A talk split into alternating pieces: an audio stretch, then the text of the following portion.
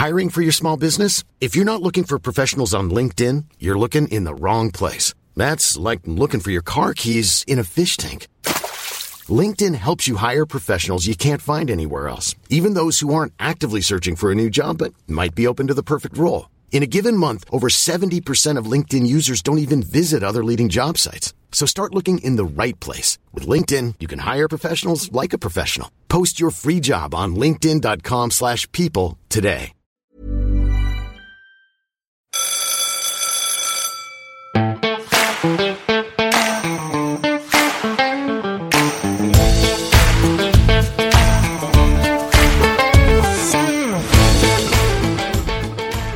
You're listening to the Cattle Station Classroom podcast, where we learn about the North Australian beef industry and answer your questions. So, it doesn't matter how far from town you are, because we're bringing the classroom to you.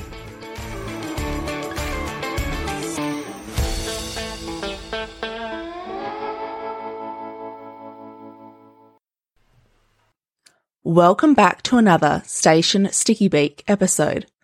This series was created to share an insight into why pastoralists do what they do, given their circumstances, whether it be location, country type, rainfall zone, infrastructure, ownership model, market, or any of the other many factors influencing management decisions. In each Station Sticky Beak episode, I'll chat to station owners and managers about a range of topics, broadly covering country, infrastructure, cattle, and people to show that there are many ways to achieve positive outcomes for people, livestock, the land, and business. So let's get into it. G'day, my name is Hamish McTaggart. Uh, I live on Bidgemia Station with my wife Jodie and my three kids, Barney, Hazel and George. Um, Bidgemia Station is in uh, the Gascoyne or the Shire of Upper Gascoyne uh, region of Western Australia. It's a, a, couple of hundred k's east of a town called Carnarvon and, and 10 k's east of our little local town called Gascoyne Junction.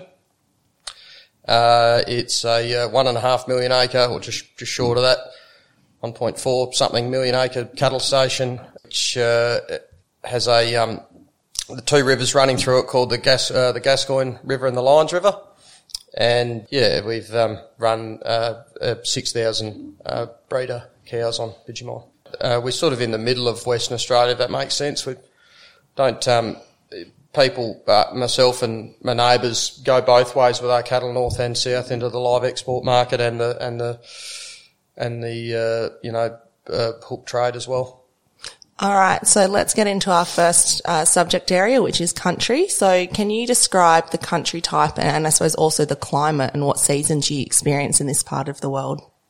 We're in eight inch rainfall country, so it's pretty sort of marginal sort of country. Um, uh, we don't, you know, we can get rain in the summer and the winter, um, and you know, it's not reliable, reliably one way or another. Can, it can rain any time, sort of around Christmas time through to about halfway through July is our rain season. And, um, you know, bits and pieces all the way with no definitive sort of wet, you know, wet or dry season, really. We've got yeah, two fairly major river systems that run through the middle of the place, um, the, the, the Lyons and the Gascoyne. They're, they're pretty big river systems. I think they're, you know, sort of kilometre wise or, you know, square mile wise. They're actually the biggest rivers in, in Western Australia. The, the Gascoyne starts, you know, east of Meekatharra and, um, and the Lyons, you know, gets into the bottom end of the Pilbara. Uh, and, uh, and, and, you know, sort of the watershed starts in the Murchison as well. So uh, it's, it's, um, it, the, the, the station is dominated by those two, uh, river systems, um, with some sort of fairly high mountainous country in amongst it as well. Um, and, uh, it's hard to describe. It's a big place. Um, it is a big station with, you know, a lot of different land systems on it. But, um, the uh, it's it, it is um, fairly marginal sort of country in that we run about eleven or twelve thousand head of cattle on, on one point five million acres, so it's a lot of lot of country for, for, for not that many cattle really. So you said just before that your rainfall can can pretty much come any time of year. uh, and over, particularly over like a six month period, do you, does that mean that it's difficult to use, uh, what people call like green dates or decision dates? Can, can Yeah. that be really used in this part of the world then? Uh, it's pretty tough. Um, it's pretty tough. The the um, yeah, the unpredictable nature of, of the rainfall sort of means it's it's you, you, you know that it's basically not going to rain between Christmas and sort of about halfway through July. You know, the average rainfall for those months is, is pretty well zero. So by about halfway through July or even a bit earlier, you, you know, you know you, you you know when it's definitely not going to rain, and but you don't know when it is going to. So it's uh, it, it, it lends itself to running this country pretty conservatively. You know, you you you um, you've got to leave a fair bit in the bank um, to make sure your cattle are going to get through. We've had a magnificent year this year, so the stress is off, and we don't have to you know make too many decisions. Um, what to, you know, management wise about what we're going to be doing with our cattle this year, but um, uh, but but generally speaking, it, it, it, you, you just have to run this country very, very, very lightly, and um, and uh, you know, sort of uh, in, a lot of the years, you out of say ten years, you you might um, you know, sort of four or five of those years might be as low as sort of hundred to 150 millimetres of rain, and that's kind of where you set your your cattle numbers up for to to handle those sorts of years and get through comfortably in those sorts of years and anything after that's a bonus, really. In this part of the world, um, so we're, I suppose, middle of, not middle of Australia, but when we're looking top to bottom, um, what is the significance and the impact of winter versus summer rainfall uh, because of the temperature differences? You guys actually have a winter down here, say, compared to Darwin or Kununurra or somewhere further north. Yeah, uh, your your winter rainfall is really valuable. Um, it tends to fall in a you know softer, gentler sort of way, and you can sort of catch most of that water. That, that and then, and then it must be something to do with like soil temperature and the actual temperature in the in the air. You know, it just lends itself to growing. You you know, growing more f- more vegetation on the same amount of rain. So yeah, if you can get that winter rain, it's really really valuable. Um, sort of counts for almost twice as much. Um, with less runoff, and um, it, it it'll grow it'll grow food for our cattle uh, at a time year just before we go to sell them. So it, you know it can be good to finish them off. If you end up with a couple of hundred mils of rain in January, and then you know most of it just goes down the river, um, you know, and it'll be great for three or four months. But you know if it doesn't rain in the winter. Um, you you know your cattle will be in definitely in saleable condition and probably in pretty good condition, but it, they just won't be you know finished. So ideally, the best way is to you know get it to sort of rain you know reasonably consistently right the way through the year, but it doesn't really ever work like that. But that's that's always that's always good. So are different plants growing in response to the rainfall on summer versus winter? Yeah, yeah. There's a the the dominant sort of grass through this part of the world is uh, is in especially in the river systems and and you know encroaching further and further onto the station is the WA buffel uh, or nor, uh, northwest buffel WA buffel, um, uh, which is. Uh, which is naturalised to this area. It's it's sort of the West Australian sort of Gascoyne sort of buffel. Um, it's a bit different to the buffels from around the country, around Australia, uh, and it kind of grows all year round. So it's it's um, you know fairly uh, it's fairly consistent. It, it doesn't have to be you know warm or cold for it to grow. It'll it'll just it'll just fire as soon as there's any any rain around. But yeah, your winter vegetations.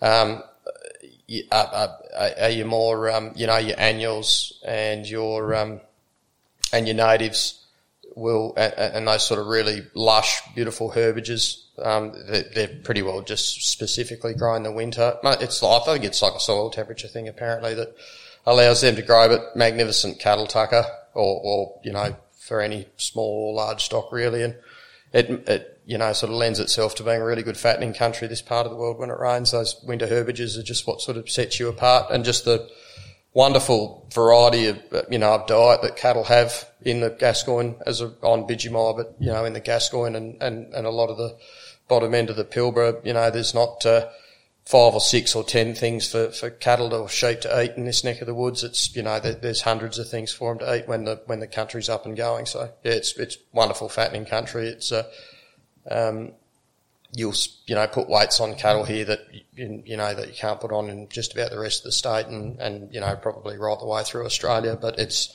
the trade off for that is is that it's you know pretty unpredictable rainfall wise. Is uh, it can get very very dry here at times.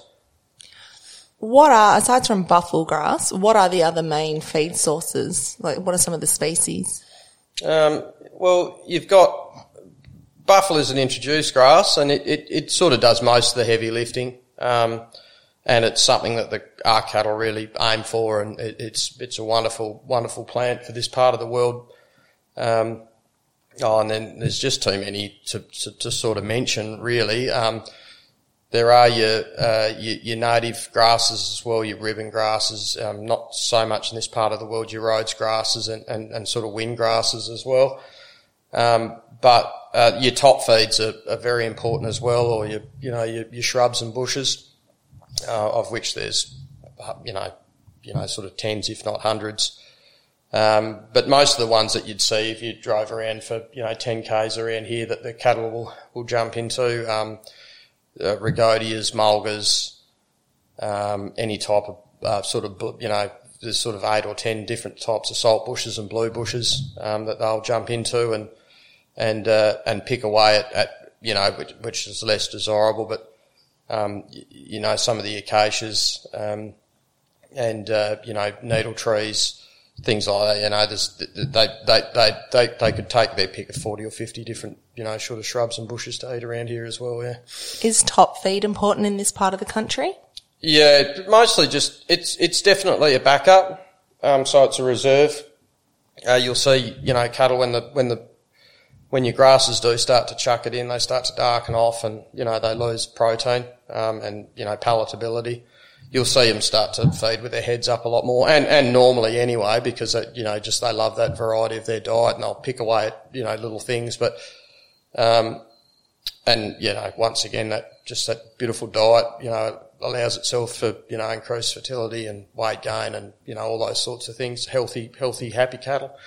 But um, when it start, if you if you do run into a dry season, you'll you'll start to see them you know use the top feed a lot more. In just you know it's it's not great because they you know that most of their diet comes should come from grasses, but you'll start to see them use that use that reserve a lot more. Very important in this part of the world. You know, extremely important. Um, we all probably know of stations and, and places that are, are, grasslands and they're just unbelievable and they're going really well. And but as you know, when you run out of feed, you really do run out of feed. Um, whereas, yeah, if you've got if you've got edible, palatable shrubs and plants, it just you know it adds a huge amount. Yeah, it's a very important part of this station. It's sort of protected and you know really um, um, yeah, yeah, it's it's something that we, um, you know, you've got to make sure that you're you're looking after your trying to grow grass is a, is really important. That's the that's the sort of aim of, of um, as a in this part of the world is is making sure that you you've got soils that can you know that really promote grasses growing, but yeah, not not forgetting that that, that top feed's really important as well. Can you describe your grazing and spelling strategies if you use any on Bidgemia? Uh, not not really. Um, the it, it's a big place. It, it's it's it's a big station. It's large land area, so it's it's pretty hard to um, you know effectively manage pieces of country. And you know you'd have to. It, it is dominated by rivers. It's really hard to fence. You know the Gascoyne. Um, you know it's right out. It's right behind you there. It's just pretty close to a kilometre wide. Um, you know, in, in places it's really hard to fence. Um, uh, you know, I was saying before, there's, you know, it can be pretty mountainous and rugged country in places as well. So it's a difficult place to fence with the, the out, the boundaries completely fenced, which is a pretty, you know, fair achievement in itself. It's a pretty big station, but to actually fence Bidgemia is, aside from a couple of sale paddocks, um, it, it's pretty hard to keep cattle sort of jammed away in any particular spot. So we try not to, you know, try not to fence it too much. Um, the re- really, it, the only way that we, um, you know, try and farm the place sustain, sustainably as we can is, is, is run pretty light numbers like, you know, I was saying before, just work on the theory of, of um, that you're going to get 150 mils of rain for the year and have a have an amount of cattle there that that that, uh, that can exist comfortably and do well in that with that amount of rain, which is not much, and you know it's pretty you know pretty lightly stocked. And, and just work off that and any good seasons you have as a bonus and, you know, the country can sort of get away from you and, and uh, you know build up a haystack for later on is, is the is the is, is the theory here without really trying to manage it too much. Um, control really controlling your numbers as best you possibly can. So mate, just getting that number right and, and really sticking to it in, in good times and in bad. Try not to you know try not to fluctuate your numbers too much. Um, probably spaying our older cattle has probably been really important for that. It's just something that we've learnt to um, as soon as a cow turns 10, every couple of years we go through these old cows and really keep bashing away at the, chipping away at those old cows and making sure you keep the numbers down. It's a bit easier said than done, but yeah, that's been really important. Um, you, you don't, you can't let those, uh, yeah, trying to, you know, those old cows can just build up in your herd and, and it's hard to keep control of your numbers. Um, and spaying helps that. You can, you can, yeah, just, you, you can really hold that number of cattle in a certain area or a water point or whatever at a, at a really specific number. And that's, you know, pretty important. Um, and aside from that, you know, really that's, that's about the best way that we can, you know, spell country. We, um, if it gets really dry in a certain spot of the station, um, we, we got caught a little bit last year on, on one corner of the, uh, yeah, last year, um, on one corner of the place specifically. And we did shift, uh, uh, uh you know, as much as four or 500 breeders away from a, just one real certain corner of the, not that far where it had rained again, but the cattle are just starting to, you know, look, look pretty rough. Um, but aside from that, probably, you know, in my sort of short time here at in 10 years, it's, that's, that's as far as we've had to you know, sort of shift cattle to get them away from a, from a pretty crook area. As it turned out, it rained really well, you know, pretty quickly after that, and we sort of had to take them back again. But that's probably a sign that we're, you know, sort of on the right right track, I reckon, and got the right amount of cattle, and you know, can make money out of it. And the country seems to be, you know, getting, you know, getting away from underneath the cattle. So yeah, we feel like we've got it each station in Australia is different and everybody's got their own different way of doing it. It's just, just how we do it at Bidgemia. If we could split the place up and fence it off and be reasonably um, sure that your, your cattle would stay where you wanted them to go, you would, but yeah, it's just just too difficult here at Bidgemia, I reckon. When you did have to shift those breeders off, what was the plan, let's say if it hadn't rained, to stop them from just kind of going back to where they came from? And do you turn waters off as well at the same time to try and keep them where you've put uh, them? No, no, you, like, we didn't actually shift them all that far. It was just, it was just a fun, it, you know, you didn't have to go, like, when I say not all that far, you know, probably, uh, 20 or 30 Ks downstream, I think, um, as a bit of a rule. And, and, uh, and we, um, which was unusual. It was just it, it, sort of it rained well and stuff not that far away, and ma- the majority of the cattle had already shifted themselves. But it was just as as much as sort of uh, I can't quite remember off the top of my head. It was probably two or three hundred breeders plus followers, maybe. Um, so it was it wasn't too it you once you've shifted those cattle and you've put them on good feed, then they don't they don't really you know want to go back much. Um, uh, and no, you,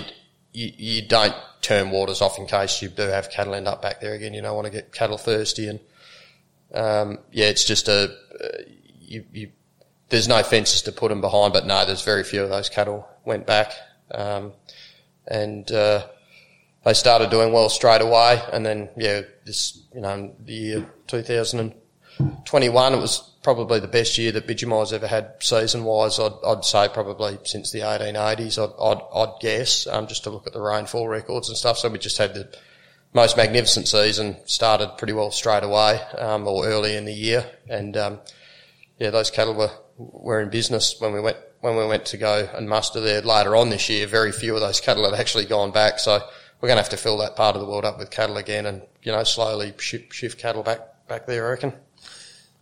What kind of pests do you have on Bidgemia, whether they be animals or plants? Um, we're pretty lucky. Um, we're pretty lucky. Um, in that way. We we it, it's managed pretty well. Um, you know, the local shires and our local um, you know biosecurity groups and stuff are, are pretty strong. And uh, between us, it's um, plants wise, there's not a lot. There's there's one plant called mesquite.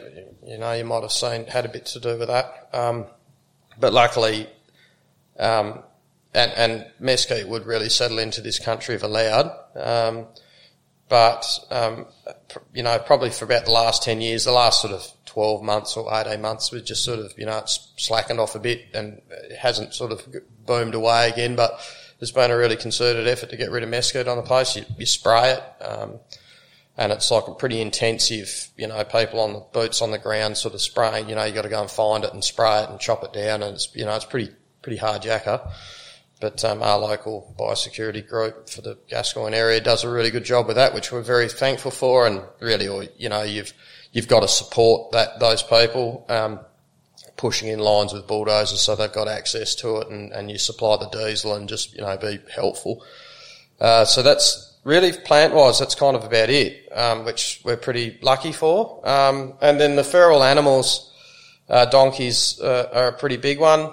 Um, there's been a pretty concerted effort to to, to shoot um, any donkeys, camels, uh, and horses that we've found uh, in the last sort of five or ten years. It probably, I reckon, in the last uh, sort of you know as much as five or six years ago, just sort of made the decision to to just shoot as uh, on site when we mustered. So um, we mustered with an aeroplane, a helicopter. As soon as anybody sees a a donkey or a camel or whatever it might be, we we just take the time to just get, get you know, and we, yeah, re, you know, pretty thorough about it. And, um, it probably started out in the hundreds when we started. I think the first year we did that, we, we shot, uh, you know, memory serves me correct, I think we probably shot about 300 donkeys and horses and, and, and a sort of probably 20 or 30 or maybe, yeah, 30 or 40 camels maybe. And the muster we've just finished in, you know, in the, uh, in the spring, um, probably look, I, I, think it got to, it's probably under 10. It's probably the numbers are under 10 now, I'd say, that we, that we shot. Um, so that's, that's really good. You know, that's great.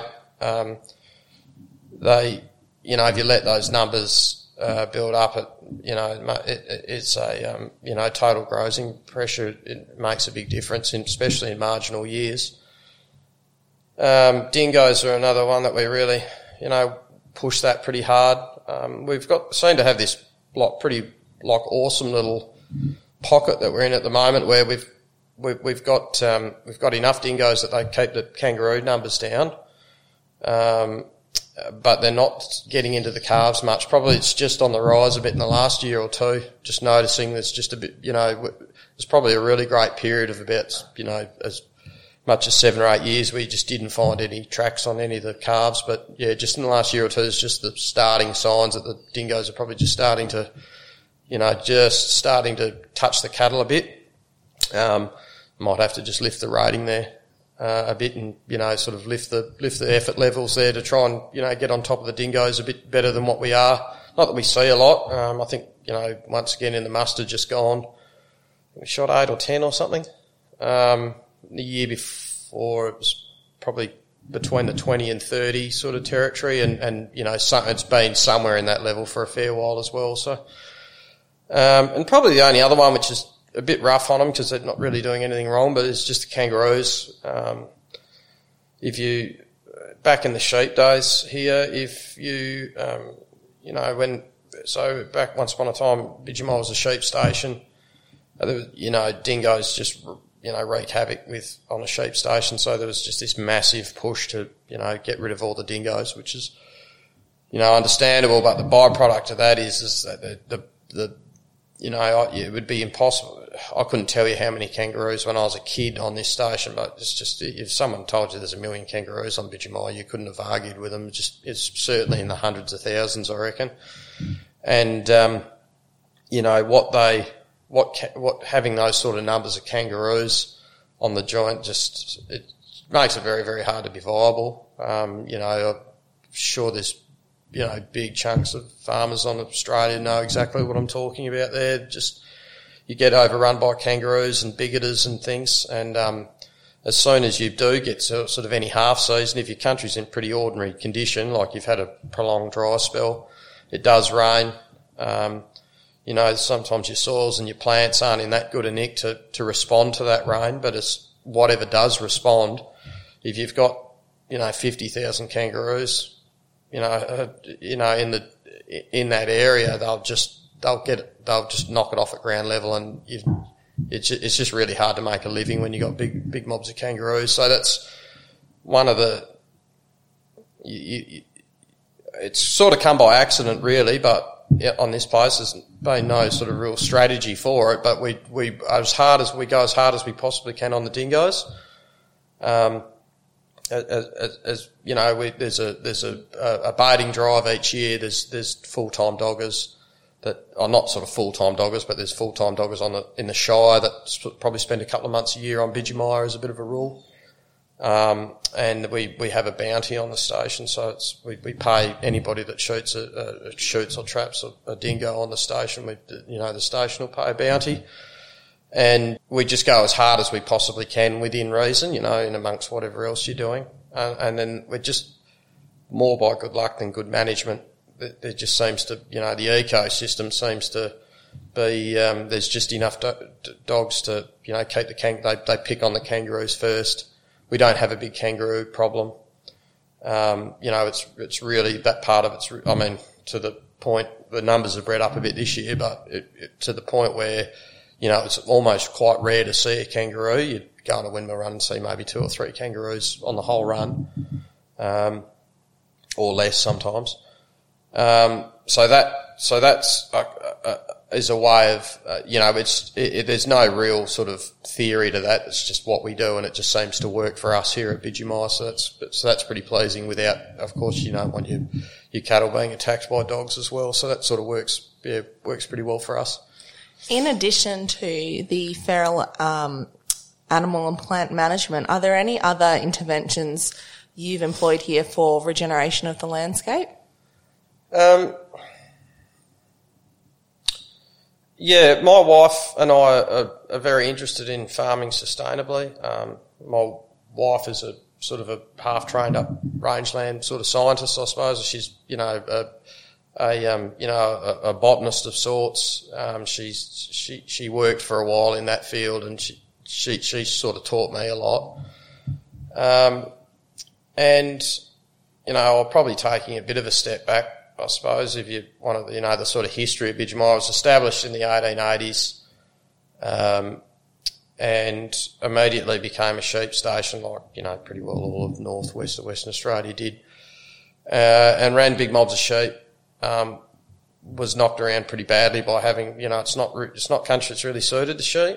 Um, but that's what the, that's how those blokes um, made their money for a start. My grandfather came here in 1947 after fighting in the Second World War. Um, uh, they grew up in a depression, him and his brothers. Uh, they bought Bidgemia in a, you know, really degraded, poor state. It had been in drought for a long time. The bloke had gone broke.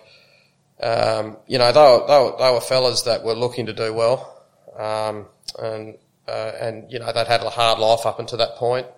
Like I said, they'd fought in wars and lived in depressions and, you know, they, they'd, weren't really much interested in, in doing anything other than making a, a big life for themselves and doing well. They did do very well. They, they uh, you know, there's a wool boom, a wool price boom. Um, it did rain. Uh, they built this business up. They ran big mobs of sheep. Um, they weren't to know, but you know, they ran too many sheep. Um, and uh, the country got knocked around as a result of that and it's a pretty fragile country, so you've got to manage it and look after it. And then um, uh, the wool price crashed in the 80s when my father, you know, so my father sort of turned up uh, roughly when I was born in the late 70s, early 80s, um, and uh, sheep prices, you know, crashed, um, and uh, the place was turned into a cattle station in the very uh, late 90s, and and then here we are today. So it has only been a cattle station for, for a pretty short amount of time. And so it's a pretty evolving sort of a story, you know, you know, there's no, once, they, it's the transition to cattle and getting the sheep off this place and the transition to cattle has really helped this station find its feet again and heal some of the you know places where it wasn't going well. It, it's, it's sort of got to the stage where it's been recovering. We're lucky that we live in a piece of country that does a pretty good job of recovering it, itself without too much really intervention, um, especially mechanical intervention. Um, but just by having um, cattle on the place, probably getting the cattle numbers to a point where, every, where you know it's pretty comfortable and comfortably, you know, you keep your cattle in good order and and, and being having a conservative sort of approach to it, having but you know, and, and aided by buffel grass, which is really the only tool that we use to um, at at this stage. Um, is the only tool that we use is just to, to, to use buffel grass um, as a as a way of you know putting a band aid over this uh, over some scarred areas, and um, luckily for us, it, it seems to it, it, seems to have. Especially, I'm probably only talking about ten years of experience. It's not not a long time in the grand scheme of things, but um, using your cattle to um, to uh, you know dig up or, or you know lightly you know sort of dig up the uh, ground all over the station and, and, letting you know that buffel grass take over and, and, and protecting your soils that way um, it is not only is it good for productivity, um, but we, we reckon that um, that that can only that will improve and get better and better and better. Um, and that's that's kind of our strategy at the moment. It's it'll, I reckon this next sort of four or five years we'll learn a fair bit about ourselves, how much it's working. It definitely, that, that has, that strategy sort of plateaued. It got, it got a lot better very quickly and then it, it sort of just stabilised. But, um, in amongst that sort of last 15 or 20 years I'm talking about, had a huge flood event on the station, um, some really dry years again. So we sort of reckon, um, that it's plateaued, that the rangeland condition has plateaued definitely, or has, to, has got to a, to an acceptable level, or to you know in some places a fair or a pretty good level, and then um, in in some pretty rough, you know, seasonal conditions, um, and then we've had this amazing year this year. So we we averaged 200 millimetre or eight inches of rain, and we've had nearly 600 this year, and it's just fallen beautifully it's just been amazing to see the country jump away again. So we're kind of working on the principle that if we can um, sort of hold the, you know, hold the hold the fort in in, in, in a rough run of seasons, um, and just sort of you know be stable, and then it, it you know it gets away and improves in a, in a better run of seasons. So um, I'll be able to tell you in ten years' time whether that whether that worked or not that strategy, but and yeah, I don't know. Mechanical intervention is is probably a good thing for you know probably makes a lot of sense on a lot of places, um, but just on this station, it's just I, I can't. Every time I jump in an aeroplane and I fly around, I just it's just too big a it's just too big a place to make a to make a start. Um, using machines to try and slow down the water on this place. It, like I said, it's dominated by these rivers and mountains, and the gradient of water just flowing off the place is just just is just too quick, and um, we just tend to. I, I I just tend to look at uh, um, thinking I could spend a month mucking around with bulldozers and graders on this station. There's definitely a place for that, but I'd rather spend that month or six weeks mustering our cattle. Um, you know, getting, uh, especially if it, if it is a marginal season, just just muster your cattle, sell back, um, and just get the, the numbers of cattle off the station. Um, and it, it, a lot of times on a cattle station, you don't have months and months and months to throw at a, you know, you know, any specific sort of, you know, uh, activity on a station. You've got a certain amount of time that you can do any good.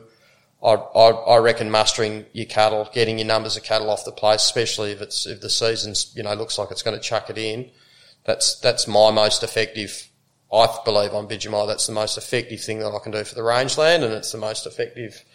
Uh, you know, obviously it's how we make money as well. So um, that is kind of our strategy, and definitely has worked up and to a point, and it's just it'll be yeah the next year or two I reckon will be um, we'll be watching it very closely to see if we can let the place continue to improve. You know, we just have to yeah uh, uh, yeah we'll have to. Um, if you came back in five years' time, we'll be able to tell you whether or not it worked or not. Don't worry, I'll be back here in five years. Um, how for the last part uh, of our country discussion, um, what kind of rangeland monitoring do you undertake if you undertake any? How how do you, I guess, yeah, monitor?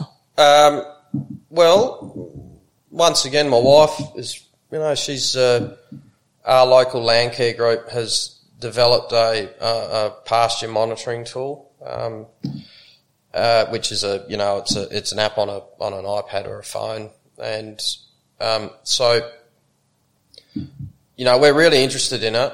We really uh, appreciate the fact that you have to you, you have to monitor. Um, not only monitor, but you know, record how you're going, and you know, even even your own eyes can tell lies a bit at times. So to have you know real data to tell you which way your country's moving backwards or forwards is good for everybody. Um, so we uh, have got WARMS and PMS sites, which are were department, um, you know, uh, uh, the Department of Agriculture. I think it was in the late seventies started putting those sites in and recording what was there. We um, we continue uh, to uh, to record that data ourselves.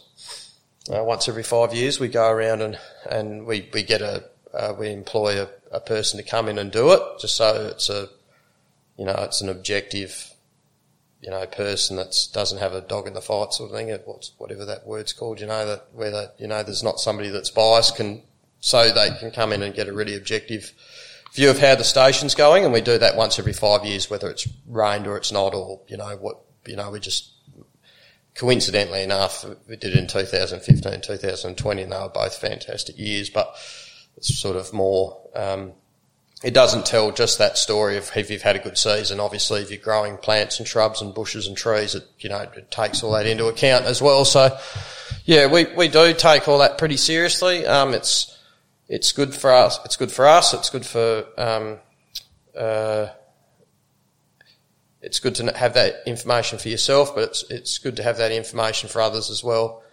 Um, you know, there's been times on Bidgemia uh, where, and in the Gascoyne and right across Australia, where you've got to justify whether or not you're doing a, a good job of farming this country and looking after, you know, the rangeland, and um, it, that just helps you helps your cause. Yeah.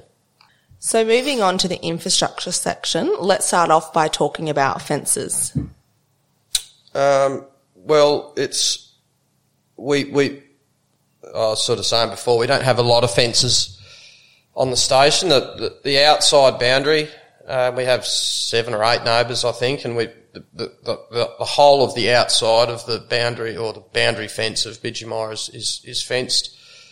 Um, that fence would be sort of less than 20 years old, between 20 years old and five years old, I think, most of that fence now. Is that like a four strand barb? Yeah, four strand uh, it's, it's because it's their neighbours' fences. There's sometimes they're, they're, all a bit different depending on what the neighbour wants as well. But you know that's a that's been a pretty big task um, in itself. Um, we're coming. From, it used to be a sheep station once upon a time, and you know there wasn't a lot of money to. to yeah, once everybody started going into cattle stations, it was a pretty big challenge getting that boundary fence up actually, um, and it wasn't you know, you can't sort of go and put 300 k's of fence up in a year. You've just got to sort of bite off sections, and a lot of the time neighbours can be pretty hard work to deal with, or they don't want to put a fence up, or they don't have the money to put a fence up. So it's you know, you just you, you got to chip away at that as best you can.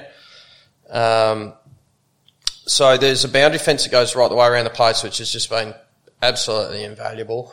Um, to be able once again to be able to control numbers of you know, your cattle and keep your neighbours' cattle out and all that sort of thing is really important. That was kind of the priority. Um, we've got two sale paddocks. uh, which are f- chock a block full at the moment. It's been a wonderful year.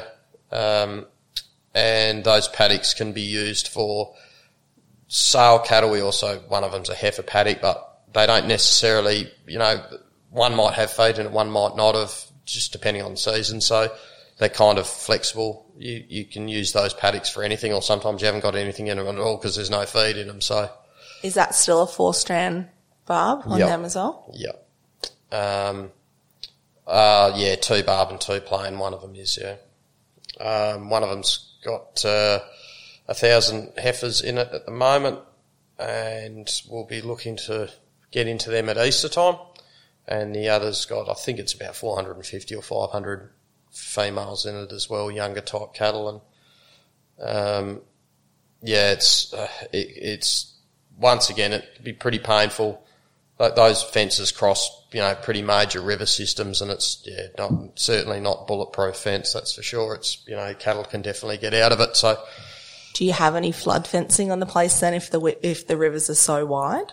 Uh, no, not really. You just, you, you put, you, you put, you run a fence across it. It just gets washed over when there's a river and you just start again. It's a pretty common story on, on Bidgemia. It's not, not, um, not a huge amount. There's three crossings of the, of the Lyons, uh, and, uh, two major crossings of the Gascoyne, um, and then countless creeks and like most stations do, just sort of countless creeks and things that on, on the boundary fences as well. But yeah, you'd probably spend as much as a month of your year fencing on this place, depending on how much the rivers are run. And, and uh, you know, this year that's pretty well all we've done um, is, is put fences up, so uh, which is a good thing, not a bad thing.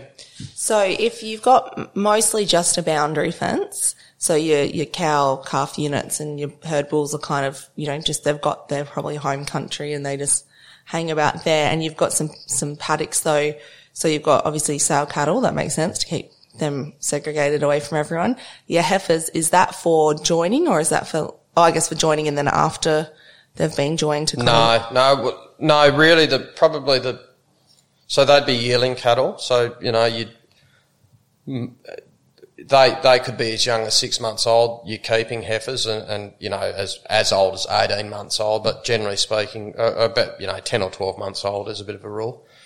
Um, and really, the idea of that is to um, of, of putting them in a paddock is to just let them grow up a bit and keep them away from bulls. Um, just you know, let them find their feet.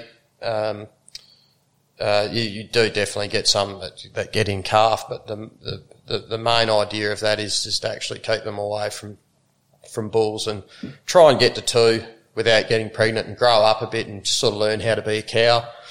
Um, you know, we'll, we'll muster them a couple of times and then spread them out again, you know, so you just get that little bit more handling into them as well.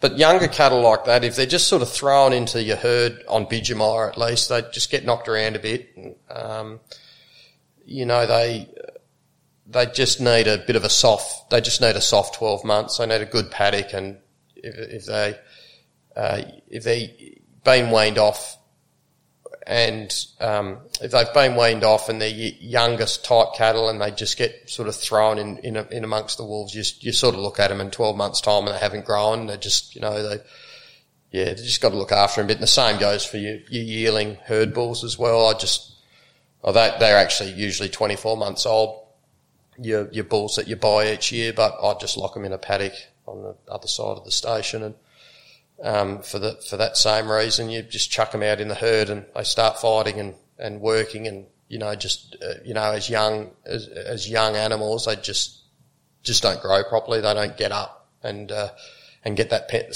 you know sort of strength and power about them like you do if you can get them to 36 months old and just let them sort of you know yeah, give them a give 'em- give them a bit of an easy start. There's a bit of a lesson I learned here, I reckon. How much surface water is, or permanent surface water is on Bidgemia versus your water points where you've got to pump out of a bore? Uh, there's about a hundred odd, or uh, just short of a hundred, between ninety and a hundred water point, you know, man-made water points on the station, and the and the and the river and the two river systems. Uh, it's very seasonal. Um, it is very seasonal, but uh, there there would be no permanent water. Like there, there's no permanent water, but you'd say that there's, um, you know, uh, it's hard to put a number on it, but there, semi, uh, the river is full of semi-permanent water that, um, if it hasn't rained or the rivers haven't run for probably six or seven months, you know, that number starts to dwindle pretty quickly. But I, would reckon at the moment, you know, it's been a wonderful year here. This, so it's not like a really a great, um, it's not a great uh, year to, to sort of be saying this, but on any on any normal year, by now um, it's nearly Christmas. Um, it, there'd be ninety five percent of the cattle on the station would be getting a drink on, from a man-made water point at, on Bidgemia. Um, and when the cattle can just drink out of the river, they will.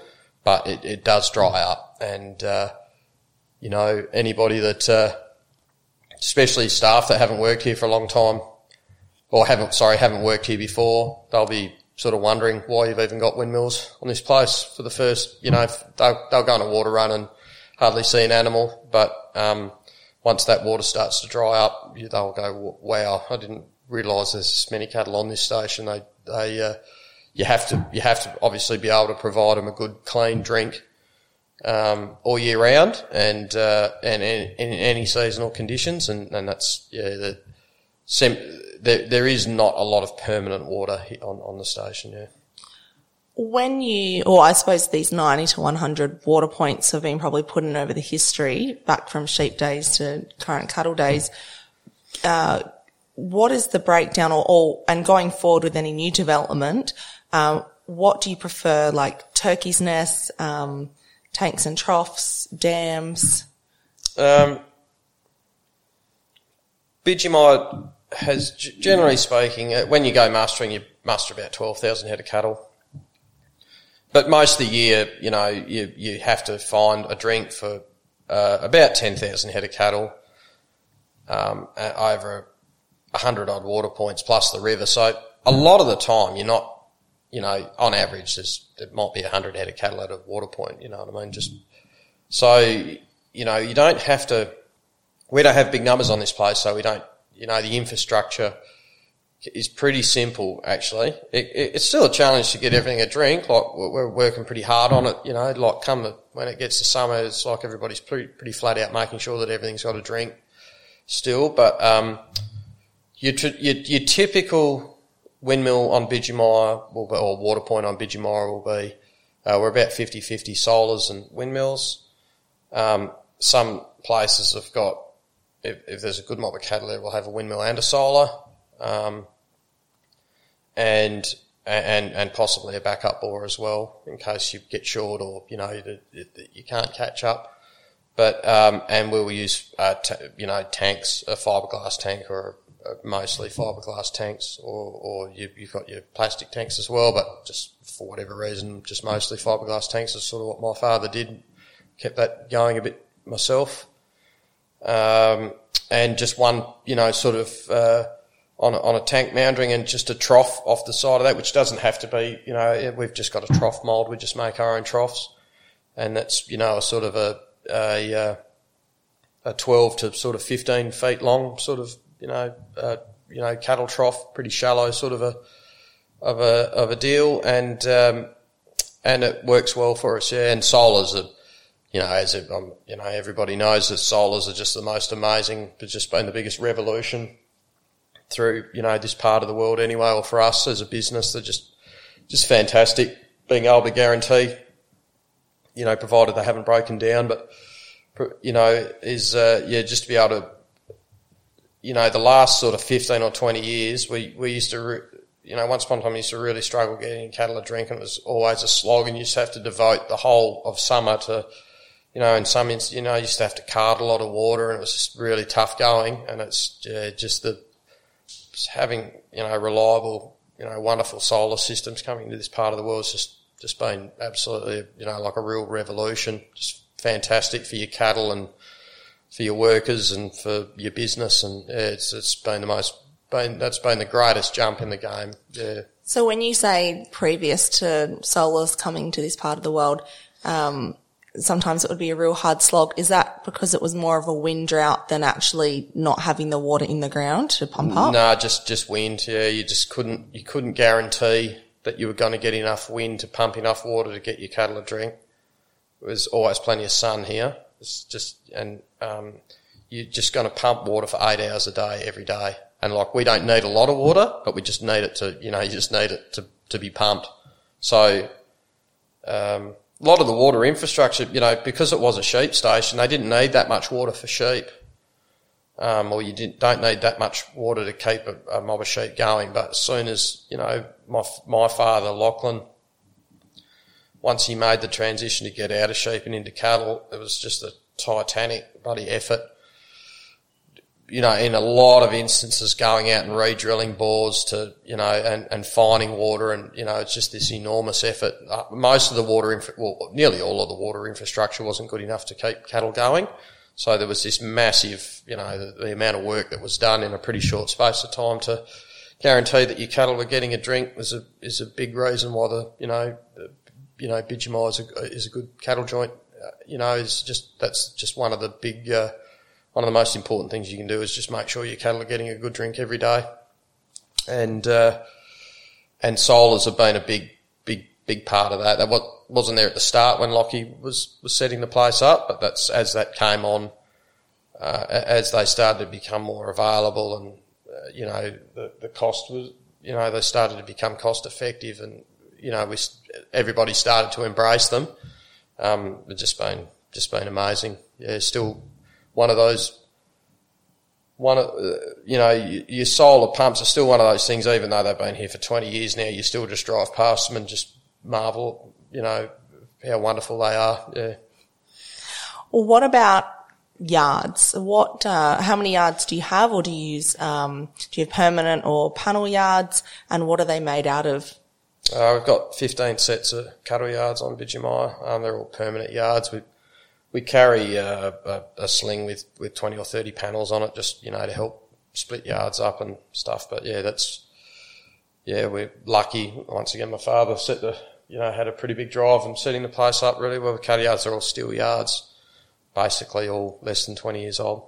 So your dad, you know, was responsible for uh, changing a lot of the sheep yards into cattle yards or building brand new yards. And um, have you had much to do with changing yards in your time here as well? Um, no, he did a pretty good job. He did a pretty good job of building them. Oh, he did a very good job of building them, and the design of them's pretty good. A lot of the time, someone builds a cattle yard, you're not, you're sort of not going to rip it down and start again or change too much. You just kind of modify what's what's already there. What um, do you look for if you got to build a brand new set of cattle yards today from, from all the yards you've worked in, not just on Bidgemia, but anywhere around the traps? What do you look for or would you be looking for in building a new set of yards? Um, I probably wouldn't change too much. Uh, everybody's, once again, everybody's situation's a bit different. Uh, on average, uh, uh we've got about 30 musters on the plates and we muster about 12,000 head of cattle. So generally speaking, we're you know, on average, it can be as much as sort of 1500, um, and, and as few as 200, but on average, it's about, you're trying to yard about 400 head of cattle. So I reckon the beauty of what Lockie did at Bidgemia is because they were all built so quickly to, together, but it doesn't really matter what, what you want. We've got a very simple race style draft, which works for us. Um, and, but one of the great things that I really appreciate now is that they're all the, pretty well all the same, bar two or three older yards that were previously here that have been modified and mucked around with. They're all kind of exactly the same. So your crew can just yard a mob of cattle and it's all, eh, there's a real Hiring for your small business? If you're not looking for professionals on LinkedIn, you're looking in the wrong place. That's like looking for your car keys in a fish tank. LinkedIn helps you hire professionals you can't find anywhere else, even those who aren't actively searching for a new job but might be open to the perfect role. In a given month, over 70% of LinkedIn users don't even visit other leading job sites. So start looking in the right place. With LinkedIn, you can hire professionals like a professional. Post your free job on linkedin.com slash people today. System to it. So, um, you know, every every time, you know, you've got different people each year coming and mustering your cattle, but and the cattle all know the same kind of the same design yard, so it doesn't really matter I reckon a lot of the, lot of the time, what you use, if it's a pound or an overhead pound or a race draft or whatever you want, it's just, it's, it's really good. It's really good to have the same system every day of your muster and your cattle are getting handled the same way and it's, it just makes a big difference, I reckon. Um, but really, look, there's no right or wrong. There's no right or wrong way of building building yards. Just have the bloody things. Like I, it's it still surprises me how people use panels as much as what they do. They're just, you know, you you know, you a, a, a yard is not an easy thing to build, um, for sure.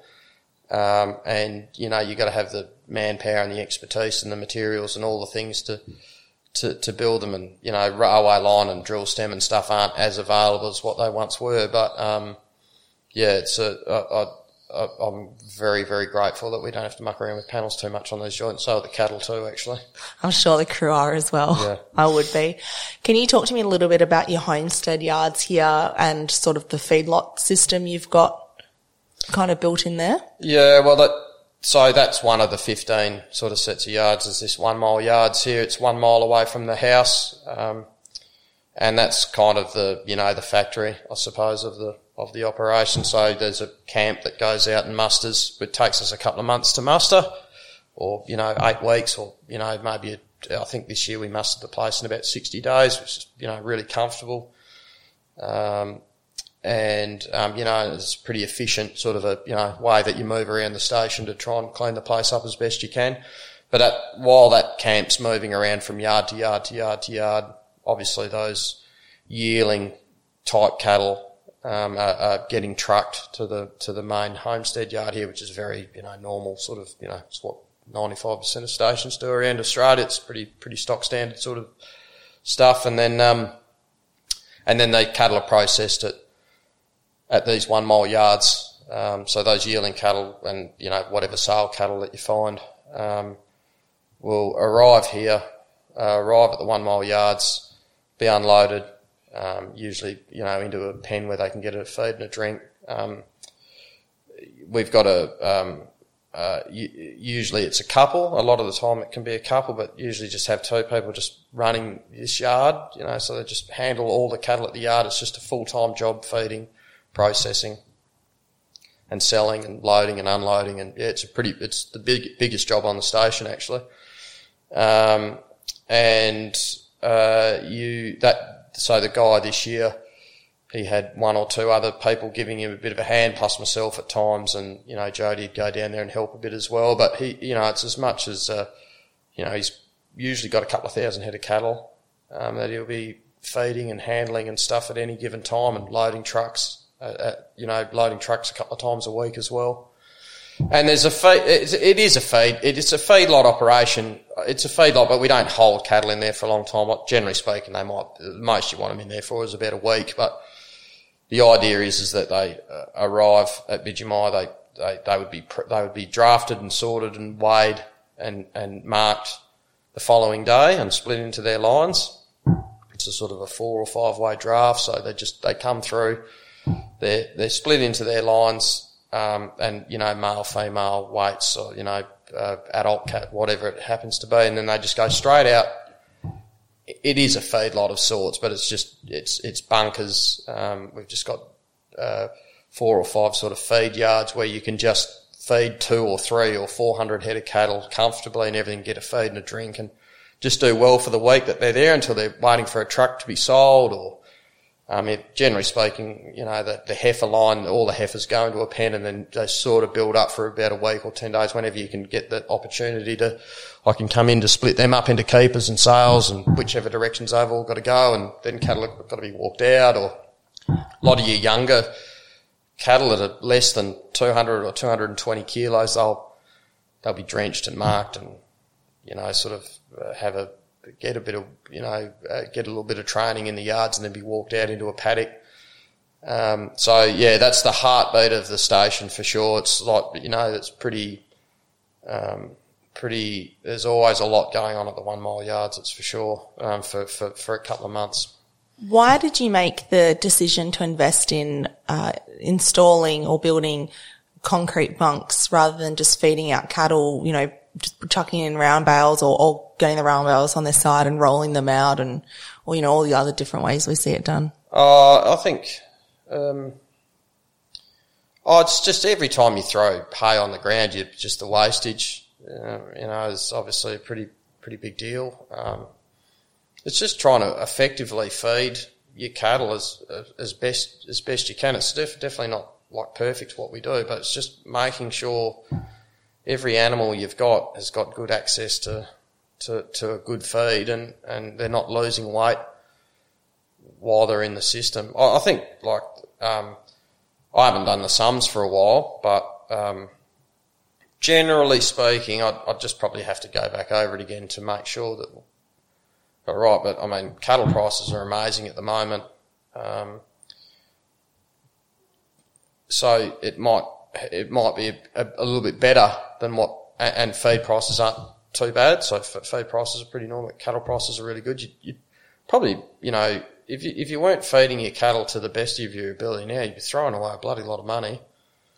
Um, but generally speaking, in any normal year, I'd say seven or eight years out of ten, whenever we we just break even when we're feeding our cattle down there. So we're not making money out of it and we're not losing money, but we're just holding the condition of those cattle to, to the point of sale. So that if they're there for a week or 10 days, they as much weight as they're gaining, um, you know, is, is, is directly gobbled up by, you know, the cost of feeding them. But when, at the point of that they go on that truck and then they're weighed for sale, you, yeah, you, you, you're not losing money and they're, they're in a good, they're presented well and they look well and they go, you know, the people that buy them, they, they're not, those cattle haven't been knocked around, they haven't been hungry, there's no bad doers. That, yeah, that's, um, about the best way that I can explain it. Yeah, and plus you just want to look after your cattle too, you know, nobody likes to see you, nobody wants to see your cattle go hungry if you, they don't have to. Um, and uh, the sooner that you can get a good feed into their guts, they're just happy, you know, and healthy and all those sorts of things. So yeah, that's the that's the theory behind that, and, and a good clean drink of water, of course. So that's it, if they are feeding a couple of thousand head of cattle um, down at those yards at any given time, you try and keep the number down less than that. Uh, if, if possible, it's just you know you try and keep the cattle flowing through it as best you can. But yeah, that feeding cattle is a pretty big job. But we've got a pretty rudimentary system. It's nothing flash what we do, but we just you know feed in the bunkers the best we can, and and uh, and um, it it just uh, it's it, it, it to, for my you know for, for mine it's you know it's the uh, it just makes good business sense to, to keep you keep the nick on your cattle as best you can, and I, I wouldn't mind betting that this year with such fantastic cattle prices, every day those cattle are down there, you're actually making money. So that's what we're that's what we're all here for. So the last little bit under infrastructure is like a little subsection is technology and innovation, and this can really cover anything, whether you're using telemetry or satellite imagery, or there's um, some people experimenting with collars. I mean, there's just you know how long is a piece of string? Is there anything in this space? that you're either doing or interested in and want to know more about? Yeah, I'm interested in anything to do, you know, with making your life easier on a station. I, I sort of am a bit of a believer in just doing the simple things well. So, I mean, there's no, you know, point in making these, you know, big technological advances if you, there's still, you generally speaking on a station, there's always something simple and, and easy, or not simple and easy, but, um, the, you know, the simple things. Are your cattle, are you improving your water infrastructure, making sure they're getting your drink or your yards or the, you know, the really, the, the bare basic parts of still owning a cattle station. Um, you know, you, you've got to still got to focus on them first, cement, steel, you know, the, the, the not technological things, but, um, fences, um, you know, I tend to sort of focus on that, but I'm, I'll, I'll, I'll be be pretty keen to start, um, you know, this water telemetry, oh, whatever the word is, you know, telemetry, the, yeah. telemetry. Yeah, I'll get a quote, start doing some quotes up and stuff. I'm not sure that I'll absolutely commit to it, but anything to ensure that your cattle are getting a really good drink, um, and making sure that every single day they go to that trough, that they're getting a drink uh, is is important as much as you try your hardest. Um, and you get your your infrastructure as best you can. uh, and you keep improving it, and you know, of all the things you do, you, you still can't help a breakdown if something breaks down. And when it's hot like this, we'll do our mills a couple of times a week. I'll check all the waters a couple of times a week now. But anything to help that, even if it, even if it's a, doesn't make a lot of sense financially, um, I think it's just a, you know, anything to help that, I reckon, is important. Um, where I'd love to, it's I don't know, technology technology is the right word, but probably spaying female cattle has just become so important on Bidgemia. Like it's, it's one of the sort of one of the major pillars of our business now is spaying old cows, spaying you know poor doers, you know cows that are bloody mad or whatever.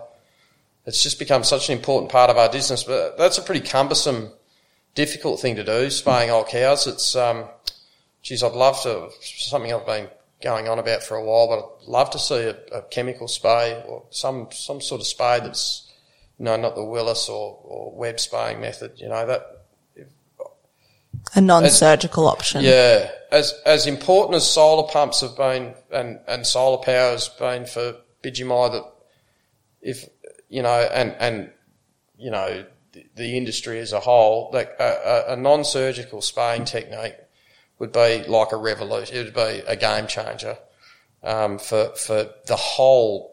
You know, it's something we've really embraced and tried really hard with. But if that could be made um, available to everybody, and and you know, and it works, and you know, if if if that would be, yeah, that'd be something I'd be really interested in. Um, and you know, it's very exciting. All the other, you know, bits and pieces, you know, the technological advances that will help us in the bush. You know, there's, you know, uh, I, I, love the idea of a tag being put in their ear so that we can find them easier at mustering time and, and help, you know, sort of, you know, make sure your muster percentage is as high as it possibly can be and all the information that that'll, you know, provide.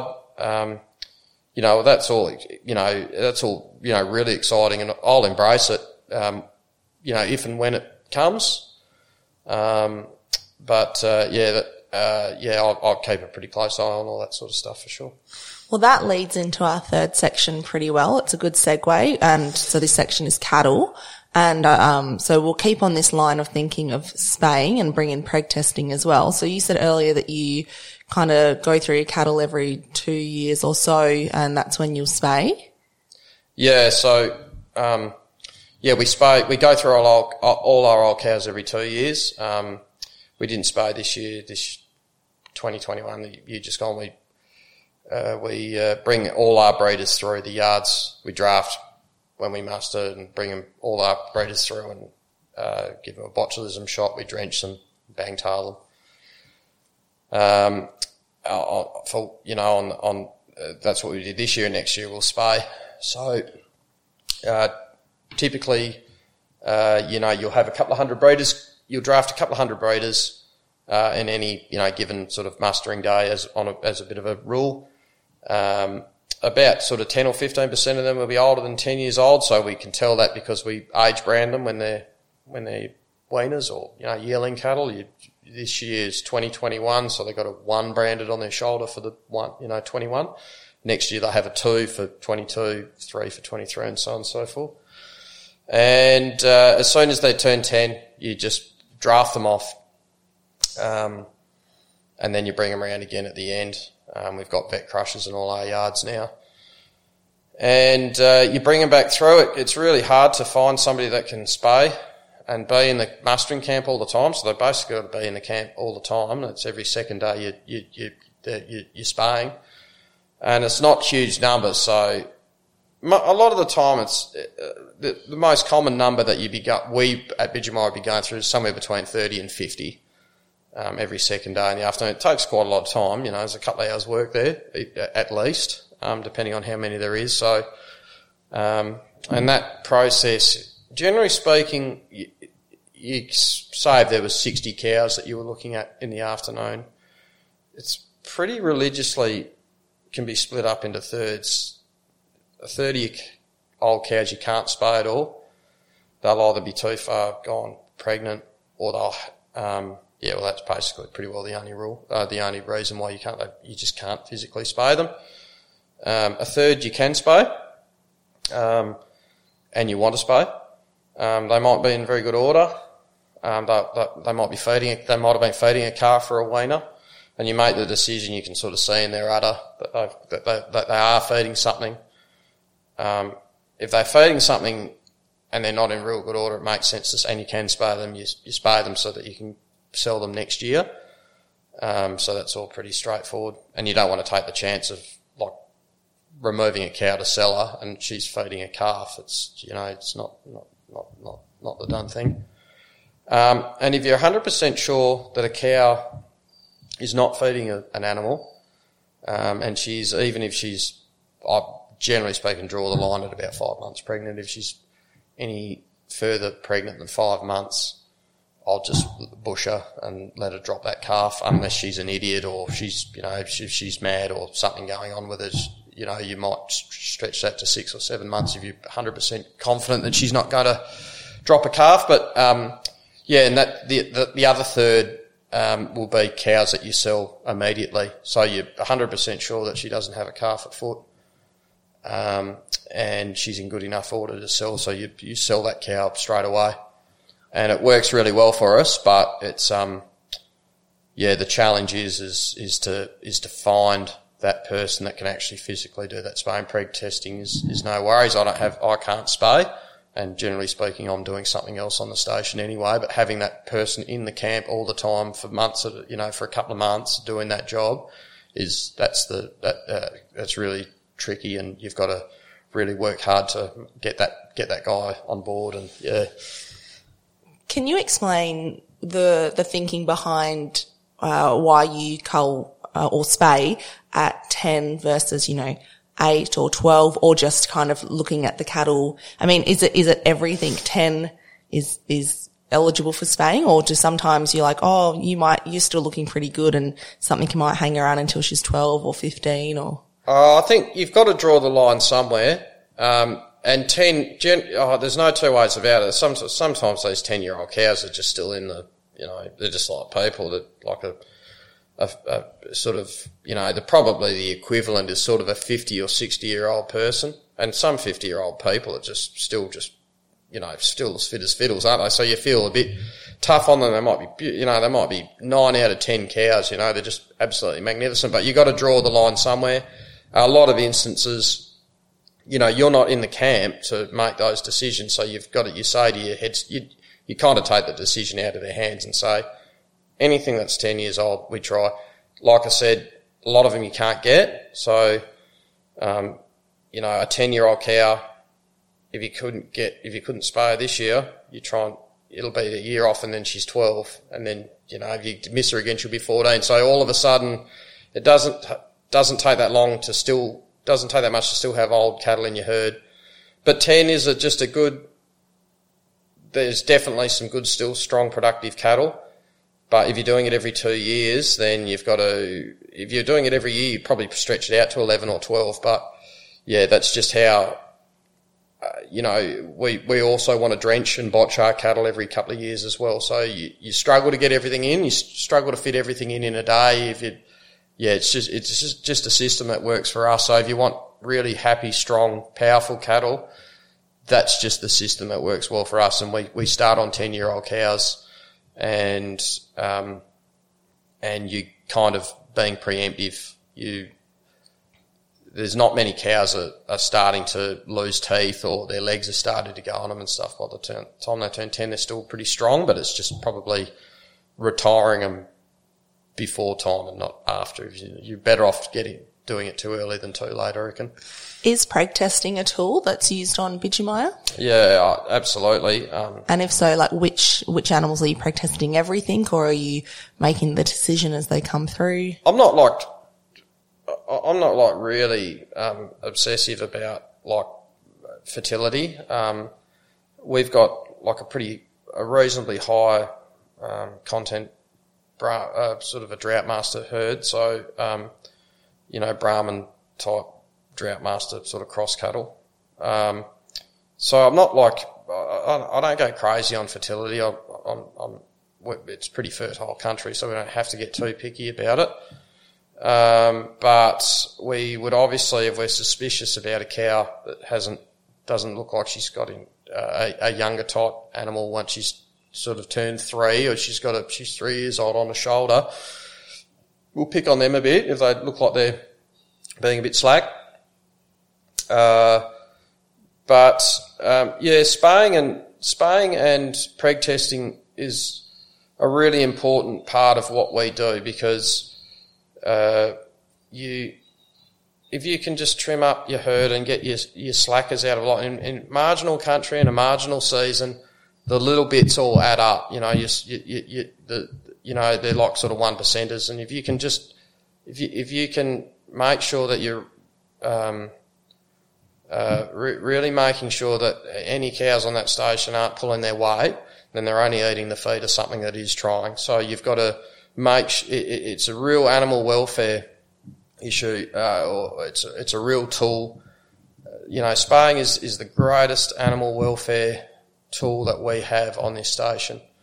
Um, we don't have really very, very few animals die on Bidgemia. Um, you know, they, they, they end up dying, going away on a truck, which we're, you know, really proud of. Um, you don't have animals getting old and, uh, you know, getting old and skinny.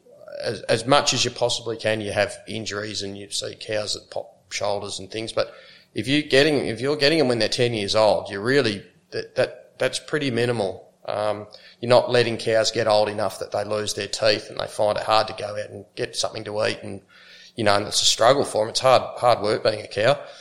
Um, so that's, we'll, we will always, um, you know, unashamedly, um, desex cattle as, as, as much as we, um, as much as we possibly can and, uh, and as effectively as we can because it's a, it's, it's a much better sight watching a, a 11 or 12 year old cow go away on a truck as big, fat and happy than watching her when she's 13 or 14 or 15 or 16 you know, dying a bag of bones underneath a tree uh, after she hasn't had a drink for three days because she can't get up anymore. And that's just the reality of being a cow in a bush. In the bush, it's it's um, you know, you you really it's a we love the fact that we we've got a uh, choice about how these you know cattle can uh, can die with a you know in, in in really good strong order and you know with a with a high quality of life still. So yeah, that's uh, and and of course trying to make money out of it as well. That's you know um, is a uh, yeah, it's something we push really hard and, and say to a lot of people.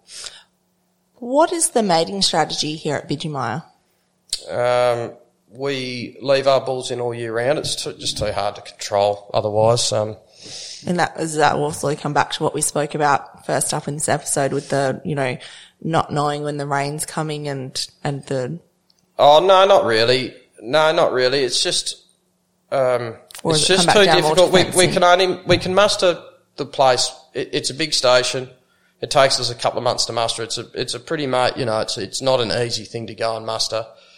Um, and you, you, you, it, it's difficult to just go out and grab bulls and and just sort of put take, move them in and out of move them backwards and forwards out of this rangeland and expect them to just do the job. You know, like you know, the, the, your cows and bulls and all your cattle that live in this part of the world, they, they love living in an area.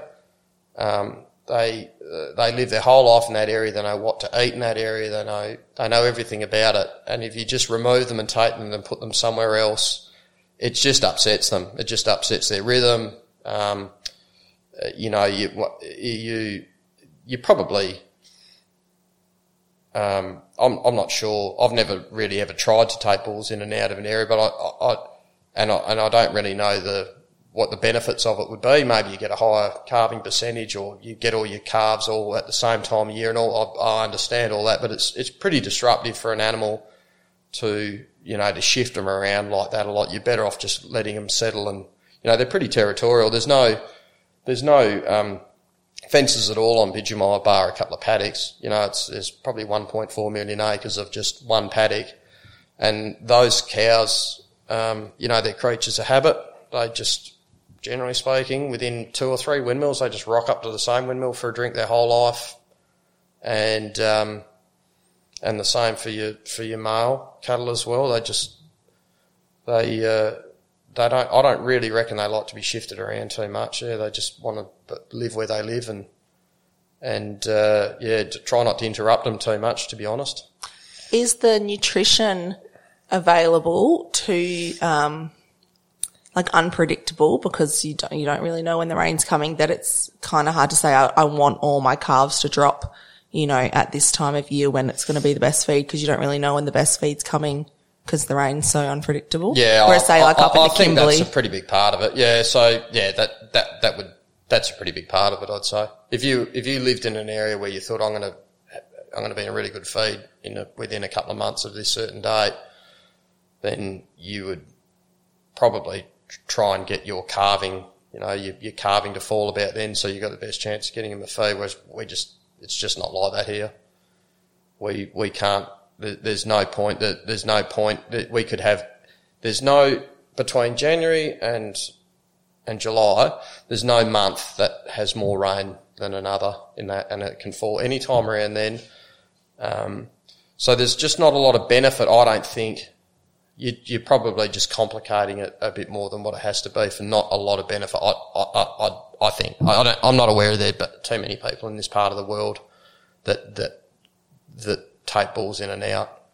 No, well, um, th- this is the whole point of Station Sticky Beak is to show that just because one thing works really well, say in the Kimberley or the top end, doesn't mean it can be translated and be as successful across all the different regions. Yeah. You know, you, are under a very different set of circumstances. I, I, could be, I could be, I could be persuaded on that if I could, if I went, if I, I haven't sort of part of the, you know, your job as owning a station is making sure that you're, um, that you're still going out and trying to um, you know, generally speaking, it means just not taking, you know, sitting there talking to a bloke about it in a pub or whatever, but actually physically going to their place and, you know, hopefully with a bit of luck seeing it in practice and making your, your own decision about it. Um, but that, that could be something that I could be persuaded on, but, um, yeah, everybody's, not, not just everybody's station's different between the Kimberleys and, and, and Bidgemia Station or, you know, Alice Springs or, Ralston in Queensland, um, you know, it's it's different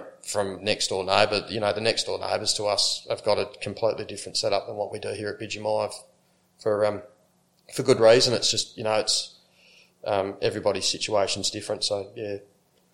What do you look for when you're culling cattle aside from age? Oh, just all the normal, just all the normal things. Temperaments are. What's know, normal in this part of the world? Oh, just oh, look, the same reason everybody would, would cull cattle in this part of the world. Um, you know, temperament's a huge one. Um, uh, yeah, the, the, and just temperament, um, you know, the, the, the, actual power of an animal, you know, what I sort of loosely call it's athleticism, you know, its ability to, to, um, live and do well in this part of the world. Um, and fertility are the, are the main issues. that generally speaking, you might be able to tell fertility at a really young age, but yeah, especially if a cow's a bit older and she doesn't look like she's pulling a weight, you, you, you colour for that, just all the normal things that people, yeah, just, just cattle that do well in this part of the world. Coming back to sort of earlier on when we were discussing the feed sources and what's available to cattle here, what do you have to do in terms of nutrition? Do you need to uh, supplement at different times of the year or do you find that this country carries itself pretty well? Um, well, we've had, you know, once again, probably had like the best year I reckon Bidgemia's ever had. Um, it's just been the most amazing season and it's just before Christmas. The cattle are in just still in just really the best order you could ever hope for going into Christmas, going into you know going into the summer. Um, but we're feeding lick out now. Uh, that country is definitely, you know, the tucker's definitely hayed off, but the cattle are still in really strong order. We, we, we feed a, a lot of lick blocks. So is this like a urea lick? It's a urea lick. It's 30% urea blocks. Um, and we will, we will feed them out, um, as they want them, uh, as they, the good thing about feeding a block as tangy or as unpalatable as a 30% urea block, you know that they're not eating them for fun. So if you put them out, you know, we started chucking them out a couple of months ago and they sort of kicked them around for the first bit and ignored them, but they're into them now. Um, and We just you basically you just have them out all year round, or you try just just have them out, and they'll tell you when they want to start using them. They'll just start, you know, when there's nothing obvious about. Sometimes some some yeah, it's it cattle uh, cattle are funny when they'll start using lick. Um, but yeah, once again, the good thing about using a block that's not a lolly is that when they when they're using them, they're not using them for fun. They they they want them for a reason. So you don't argue with them. You just keep chucking them out. And uh, yeah, it's lick is um, great. They you um, provided you try and use it the right way, and people think you're mad for spending money on cattle at the moment that are in such good order. But um, yeah, like anybody that's had anything to do with you know cattle before know that if you can keep their stomach healthy, um, as long as you can, um, for, yeah, for as long as you can, um, you know, uh, keep your cattle going, it, it, it, pays you pays you off when things start going crook. So, um, so it didn't rain now till June, um, which is very possible. Um, we could, in theory, you just keep so in, you know you watch your cattle start dropping off so, you know, it, it would, it, by halfway through January, you could start to see your cattle as those calves and weaners start to get a bit bigger. You'll start to see your breeders drop off if you weren't feeding lick. They'd be in good order, but you would, you know, notice, you know, via their feces and their, just their general condition that they're starting to drop off. Um, you could start feeding lick then and it would be okay, but you, you don't, it's not like you get a lift out of your cattle when you feed lick. You only ever just hold. So you just, if you feed lick now and you just keep feeding it, you keep feeding it, you keep feeding it, you don't see that, you just don't see that drop off. You hold them at that good condition for longer and then you just sort of cruise through to June. You've got cattle that are in fair condition. Um, still dropping, still dropping slowly and still losing condition, but they're in fair condition going down instead of being in poor condition and going down. And as soon as they, soon as it rains again, they're, you know, they just turn around so much quicker and and then, you know, if it rains again, um, and then of course by the time you get to Christmas time, if it hasn't rained properly, you know, you know the theory behind it. It's it, it's but it's a pretty valuable tool for us. We'd uh, probably go through, you know, sort of on average. I'd, I'd, i was going to say 80 tons a year of lick, but I'd, I'd, say it's probably closer to 60 this year. We've hardly used any, probably as much as you know, probably less than 40 tons or one trailer, I reckon this year, but yeah, I reckon it'd be as much as, uh, on average, it's probably somewhere between 40 and 60 tonnes a year, yeah. What about weaning? How, uh, in this part of the world, what is, as you said, this year's been a good year, but on an average year, what kind of weight are you weaning at and how do you handle your weaners afterwards?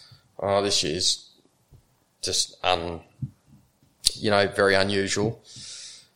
Uh, because of how strong an order they are. I, I, the the main thing would the, the way to to describe that accurately would be um, it was was what we sell our yearling bulls off, what weights we sell our, on average.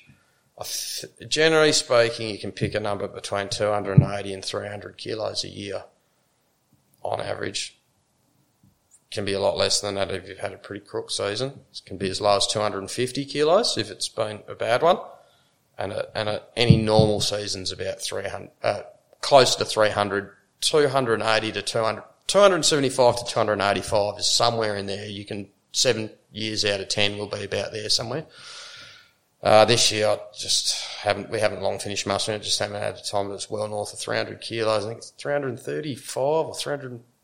So sorry, that's what they're coming off mum as, or that's yeah. after a year off mum? No, that's what they're coming off. Holy hatbox. Wow. Yeah. I thought you meant when you said yearlings that like you know, you pull them off at 100 and something and a year later when they've grown out a bit, that's what you're selling them at. So you can, in a good year, be pulling them off mum at pushing, three, oh, you know, 250 many, to 300 many, kilos. you know, uh, once again, very unusual year this year, but, you know, a lot of them milk teeth cattle at 400 kilos there. Yeah. We, we sent a, we sent a load of cat one, unusual year, an amazing year, like one in a hundred type year probably, or one in 50 type year, admittedly, but um, we did a load of we did a load of bulls out of Broome. And it was just, I think it was just two trucks. They were short for a boat or something. And they didn't want anything less than 300 kilos uh, for that boat. So we had to draft. I actually wasn't here for the draft, but I was led to believe that they pulled off, there was only one out of sort of 10 of those Mickeys were less than 300 kilos and they drafted them out. of you know, sort of one or two out of 10. So they took the, and you know, quite commonly they're like six, seven month old cattle. They're not very old. But your genu- genuine yearling cattle, um, that were, you know, between 10 and 12 months or say 10 and 14 months old, for example, or most of them, you know, yeah, 10 or, 10 or 14 months old. Um, they got weighed, so it's a hundred, a 1600k trip. So they got weighed off the truck and got a drink and a feed, sort of weighed the next day, but they averaged 399 kilos, those cattle. So, you know, it is, it is pretty extraordinary what this country can do in a, in a, in a, in a, any, any normal sort of season, really. This is an exceptional season, but yeah, it's, it's really strong growing cattle. Yeah, really strong weight gains in this country when it's up and about. What about in those really challenging ongoing dry times? What's the lightest you would pull a weaner off its mum? Oh, you'll sell anything you can, you can, you Are we know. talking gen- like a one day old calf there or are you Oh, 50, 100, 100 180 kilos. If when it when it when things when the wheels are falling off and you want and you're having a genuine, you know, you you're bailing, you're abandoning ship, you'll sell down as low as 180 kilos. But is, is that what it is when you're pulling it off mum though? Yeah, See, this is what I love about Station Sticky Beak when, you know, coming from a part of the world where it's, it can be quite, um, normal to year in, year out, year in, year out, pull them off 80 kilos or even 50 kilos and think that that, but then, you know, when you're pulling off something early, it's 180. Like it's, it's amazing what the country can. Oh, well, I'd say the people that are pulling cattle off at 50 kilos. So in 2010, um, which was a, we were pulling calves. So literally if they were a two day old calf, we were pulling them off their mothers. Um, but that hasn't really happened, um, you know, sort of before or since that it got that dry. That was a, you know, a, a, a record drought, sort of 2008, 9 and 10. Um, then that's the, that's what it got down to here at Bidgemia, and I, I remember that. But um, even in a in a prolonged, you know, drier than normal spell, for example, a three or four year period of where you're getting somewhere between 100 and 150 millimetres of rain, where the cattle are, are light, um, uh, but you know, you'd say in fair condition, or you know, um, yeah, sort body of score two or three. yeah, exactly. Um, you would, and, and, and once again, not really knowing what the future holds. You know, if you're mustering in the spring here, it doesn't have to rain at all, or it doesn't have to rain at all, you know, for the foreseeable future. So you're, you're sort of predict, you know, hoping for the best, but preparing for the worst sort of story. You'll just sell down as, and in theory, you'll have very little cattle, uh, feed in any of your paddocks and stuff. So you'll just sell down as low as you possibly can. But generally speaking, I'm not aware of, you know, too many cattle buyers really wanting to buy cattle much under 180 kilos. Yeah. Well, no, so I guess that's again learning the differences of, of what people can do in different regions is it can, and, and it is becoming for a, a handful of producers now, uh, like standard practice to pull them off at say 80 kilos. But then they, they go into a weaner program where they've got pellets and they're kind of fed out to different weights before they're kind of kicked back out in the paddock. Um, but it, it is for some people they'll do it in really dry times and then others now have kind of decided to do it year in year out because they think they're going to get better reconceptions with their cows like it's just kind of giving that cow Yeah. a handicap but it's just interesting that there's still a large difference and I noticed that when I spoke to somebody in South Australia that when and they've got more Bos Indicus, Indicus type of cattle and only 130 mil rainfall average a year but they can wean them a lot Yeah. heavy but I mean so Oh, it's so a- there's so many factors Yeah, absolutely. And whether or not you draft uh, mustering twice a year makes a big difference as well. Um, but yeah, if you're if you're talking about 130 mils of rain, and you've got yaks, then you'll you'll get them down. Yeah, you, you'd be, it'd be pretty tempting to to to wane off pretty light and and get that cow cycling again. Um, and uh, we we do two laps a year here, so you're not afraid to leave a a fairly small weaner on because you you know you'll get it in six months' time. But if you're not mustering, if you know you're not going to see it at twelve months, you're like that that bloody calves that is just about you know it's going to be bigger than that cow in twelve months' time. So yeah, it just it, it once again everybody's situation's a little bit different. So you've made it to the final section. Congratulations. It's been, it's been a long slog, uh, which is people. So what can you tell me about staff in terms of training and education, um, living conditions, you know, how you, how you remunerate them, not, not the figures, but you know, any, you know, if you have day rates or packages or things like that and, and just how you kind of, I guess, manage your people all around. Uh, Bidgemia, is a big station. It does take quite a lot of people to uh, to make sure it runs properly. Um, we've got I live here at Bidgemia, but the, the, place is split up into three. It's a joined station, but it's it's it's split up into three places. One's Lyons River. Uh, there's a young family there, a, a bloke, his wife, and, a, and they've got a, a, a three-year-old boy. And um, so they live in a house on them by themselves without any staff, but we obviously all help each other a bit if we have to. Um, and they live at Lyons River, and there's another couple that have got little baby twin girls, actually, fairly reasonably identical twin girls over at Weedara. And uh, they're, a, they're a couple that have been with us for uh, probably seven or eight years now, or a little bit longer. And they live at Weedara, and they, we all pretty well look after about half a million acres each. So they've, like, you know, that's they're on a salary. Um, they, generally speaking, have their weekends off. Um, they would spend probably, you know, two, a couple of days of their week checking waters. Uh, they help out with mustering, uh, generally speaking, on their own places. Um, but they will come to, like, just for example, we're mustering, we're just chasing a couple of paddocks around the house here last week, and Mark from Weedara came across just a hand yard up. There's no mustering staff here, so, uh, and, uh, the guy up at Lyons River is a qualified diesel mechanic, so he sort of feels it does a fair bit of the, you know, mechanical work around here as well. Uh, you know, spend a day or two, you know, a week or a fortnight or something here at Bidgemia fixing something that's broken or whatever. Uh, we've got full-time staff at Bidgemia, um, so there's myself and my wife, um, who obviously, you know, day-to-day runnings of the station here at Bidgemia and else, you know, in the other parts as well. And generally speaking, um, you have a, a, couple here that work full time at Bidgemia. And we've got a new guy starting uh, in the new year, and he's coming across from the eastern states. And I've got three kids that all go to school there, so we, um, generally speaking, we have a, te- uh, a teacher here for him or a governess.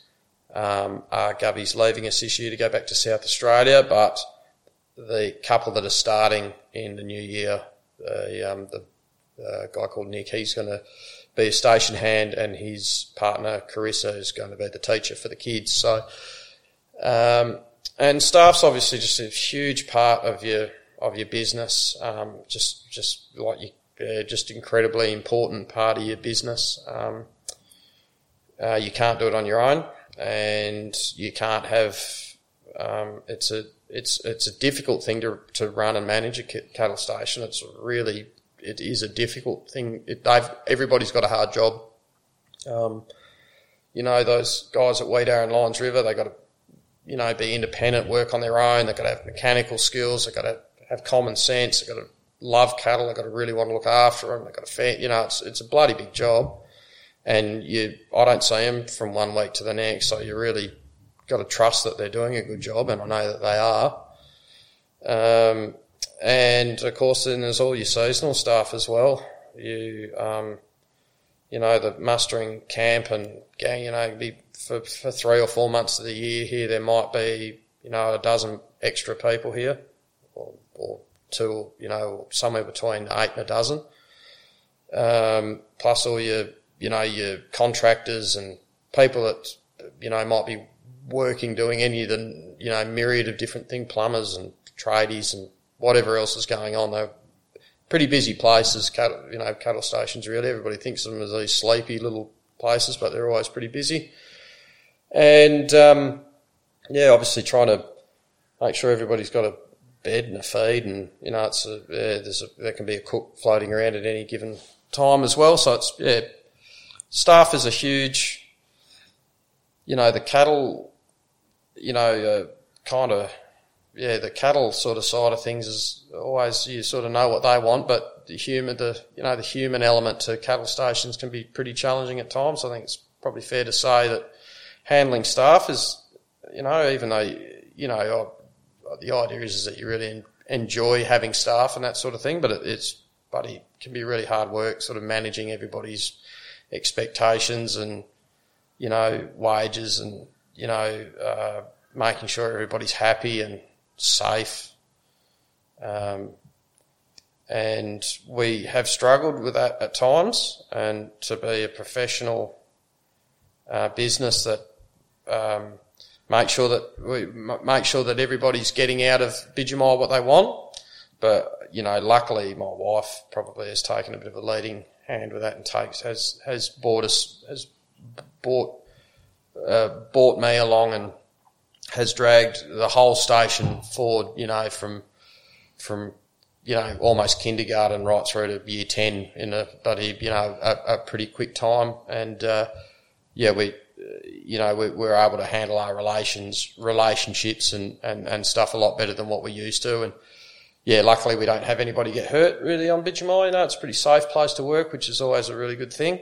And uh, everybody's, I, I reckon, most yeah, we're pretty comfortable and everybody's happy and gets enough time off and they've got a good job that they enjoy and they're, you know, pretty well, you know, remunerated for and yeah, that's, it's, it's an ongoing struggle and trying to find people to live and work in the bush and that sort of thing. It's, you know, it can be pretty challenging, but yeah, you, you've got to work really hard to make sure that that works well. It's a big, big, big part of our, you know, it's probably the biggest part of our life is keeping that going. Can you just talk to me a little bit about the quarters that you've got for your staff here? Um, well, yeah, well, we've got, well, they're called shearers quarters left over from the shearing days. Um, so one of the most important things on, on these stations is making sure everybody's got a, you know, a, a comfortable way of living. So the homesteads at Weedar and Lyons River are nice places to live. You've got to constantly keep, you know, up, you know, keep, sort of keep chipping away at them and, you know, making sure that they're nice places for, for full-time staff to live. The quarters are sort of more of a seasonal sort of staff, um, sort of a deal, but you know you've got to renovate them and make sure that that's their air conditioning. We've just put a new kitchen in, and that you know you've got to keep chipping away at that as well. They're, they're permanent buildings as well, aren't they? they not, they're not dongas. No, no, no. You have you've just put a new kitchen in, so yeah. they can not have to come up and use the cook's kitchen on days off or time yeah. off, they've got their own kitchen. That's right, yeah. So you've got to have that separate. And we've got a cottage here as well, which is a really nice house. That's where this new couple is going to shift into. And that's, you know, it's a really nice permanent house with gardens and all that sort of stuff. And yeah, you've got to just have that bit of privacy. Um, people have got to have their own space and it's got to be comfortable and cool and, you know, lawned and they've just got to, everybody's got to have their own space. We've just struggled, I think, you know, once upon a time, um, you know, you just you can't be on top of each other. I've got three little kids. You've got to have that separation. You, you, can't have people living on top of each other, spending too much meals together. There's there's a place for that and a time for that, and there's nothing wrong with that. But you just have to make sure that everybody's got their own space. You know, communal kitchens and bathrooms and things like that work for a while, but eventually it just drives everybody mad, doesn't it? We're all we're all built the same. And um, so that's a pretty big deal in itself. Like, you know, there's, I don't know how many, you know, there's probably five or six kitchens on this station just trying to, trying to get everybody, you know, some space. And uh, that's, um, that's a pretty big part of living on a, uh, of, of managing relationships and making sure everybody's happy on stations as well. The finishing questions. What is the biggest challenge you face in your business? Climate you know, uh, man, you know, you, you, there's not much you can do about that. Uh, the climate is the biggest challenge we have on this station, and making sure that uh, you know we're we're prepared to, to you know giving our cattle a, a, a good life here. Um, and I would say I would say um, staff. Yeah, I reckon I reckon um, making sure that that uh, our cattle uh, are getting well looked after and, and our people are getting well looked after is, is, is a big, uh, that is uh, you can sort of half pick what the cattle are going to do around here, but you never really know what the people are going to do. If you could be boss for a day and bring something into the industry, um, or kick something out, what would you do? Um, if I could click my fingers and um, change anything tomorrow, I reckon um, oh, there'd be two things, I suppose.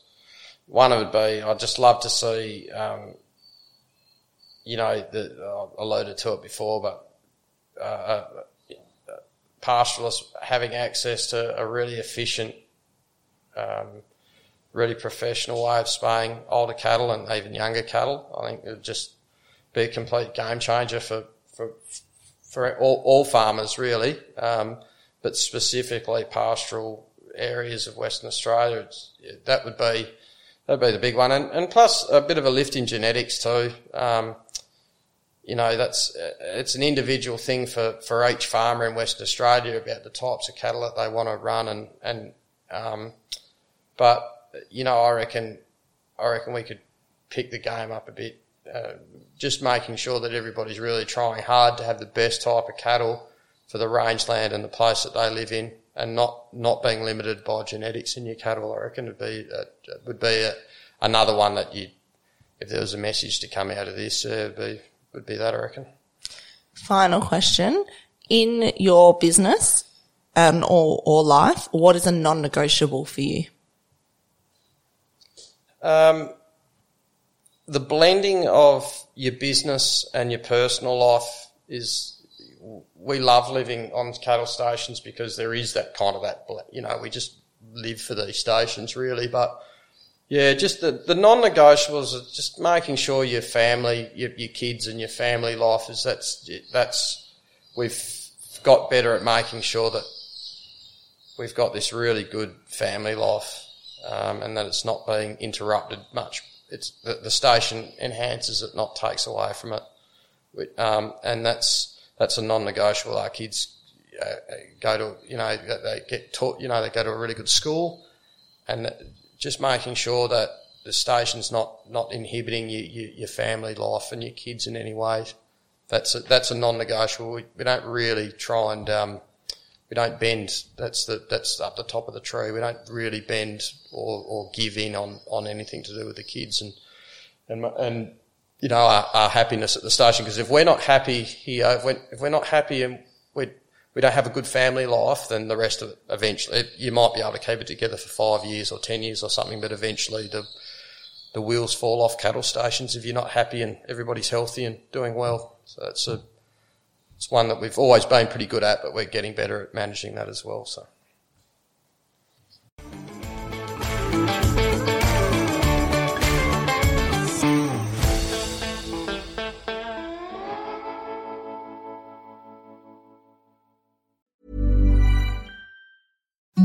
Imagine the softest sheets you've ever felt. Now imagine them getting even softer over time. That's what you'll feel with Boll and Branch's organic cotton sheets. In a recent customer survey, 96% replied that Bowl and Branch sheets get softer with every wash. Start getting your best night's sleep in these sheets that get softer and softer for years to come. Try their sheets with a 30-night guarantee. Plus, get 15% off your first order at bollandbranch.com. Code BUTTERY. Exclusions apply. See site for details.